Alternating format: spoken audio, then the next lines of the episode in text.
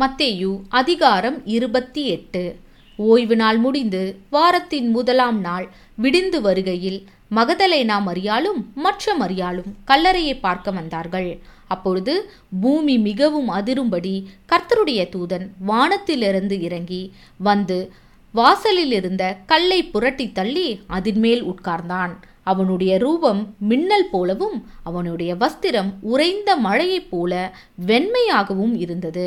காவலாளர் அவனுக்கு பயந்ததினால் திடுக்கிட்டு செத்தவர்கள் போலானார்கள்.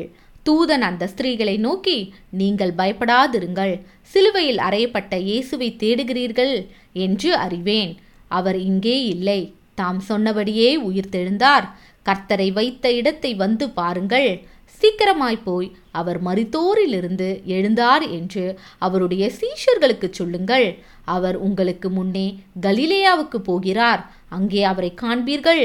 இதோ உங்களுக்கு சொன்னேன் என்றான். அவர்கள் பயத்தோடும் மகா சந்தோஷத்தோடும் கல்லறையை விட்டு சீக்கிரமாய் புறப்பட்டு அவருடைய சீஷர்களுக்கு அறிவிக்க ஓடினார்கள்.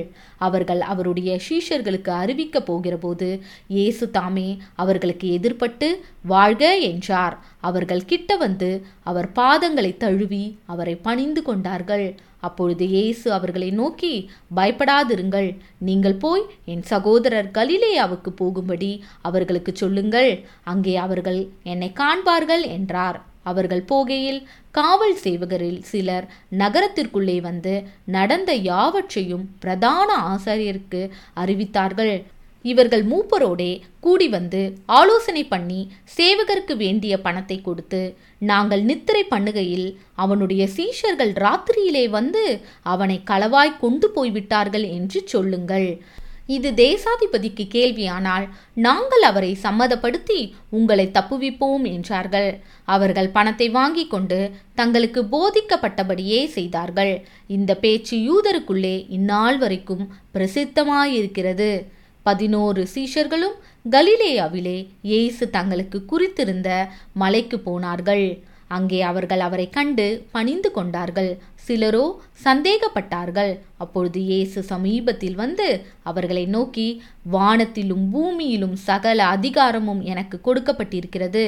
ஆகையால் நீங்கள் புறப்பட்டு போய் சகல ஜாதிகளையும் சீஷராக்கி பிதா குமாரன் பரிசுத்தாவியின் நாமத்திலே அவர்களுக்கு ஞானஸ்தானம் கொடுத்து நான் உங்களுக்கு கட்டளையிட்ட யாவையும் அவர்கள் கை கொள்ளும்படி அவர்களுக்கு உபதேசம் பண்ணுங்கள். இதோ உலகத்தின் முடிவு பரியந்தம் சகல நாட்களிலும் நான் உங்களுடனே கூட இருக்கிறேன் என்றார். ஆமேன்.